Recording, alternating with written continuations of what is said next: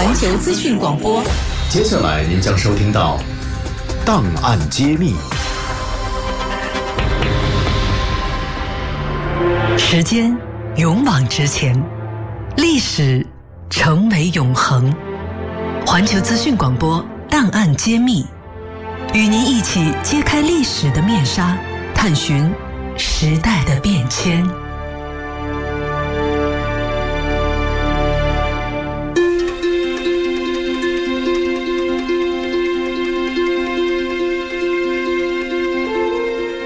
1897年，在上海江西路的一个小弄堂里，几位排字工人办起了一家印刷作坊，但他们谁都没有想到，这个不显山不漏水的小作坊，后来竟然成了中国现代出版事业的开启者。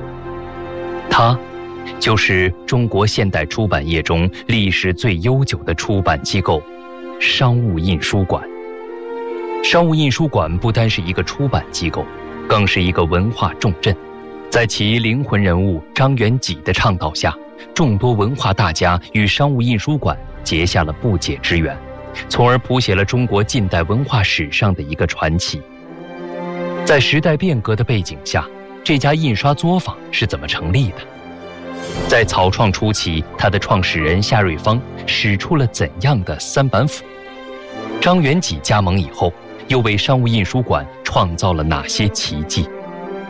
演义名著与林异小说有着怎样的影响力？面对新文化运动的冲击，商务印书馆做出了怎样的改革？而作为当时亚洲最大的图书馆，商务印书馆含芬楼是怎样遭遇了战火的洗礼呢？我是石宁海，本期档案揭秘为您讲述百年文脉，开启中国现代出版事业的商务印书馆上。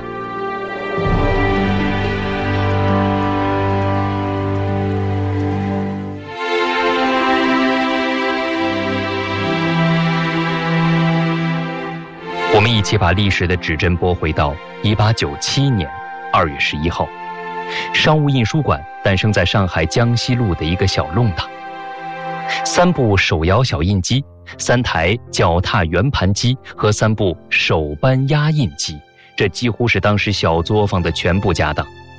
这时正是中日甲午战争后的第2年，百日维新的前1年。但是当年谁也没想到，这家毫不起眼的印刷作坊竟然一跃而起，成为中国现代出版业中历史最悠久的出版机构。商务印书馆的创始人夏瑞芳原来是一家英文报馆的排字工人，可以说是不折不扣的打工人。夏瑞芳本来是农家放牛娃出身，在大家眼中，他20出头，收入还可以，肯定对工作机会是倍加珍惜的。但没想到，夏瑞芳不愿意在洋人的公司里忍气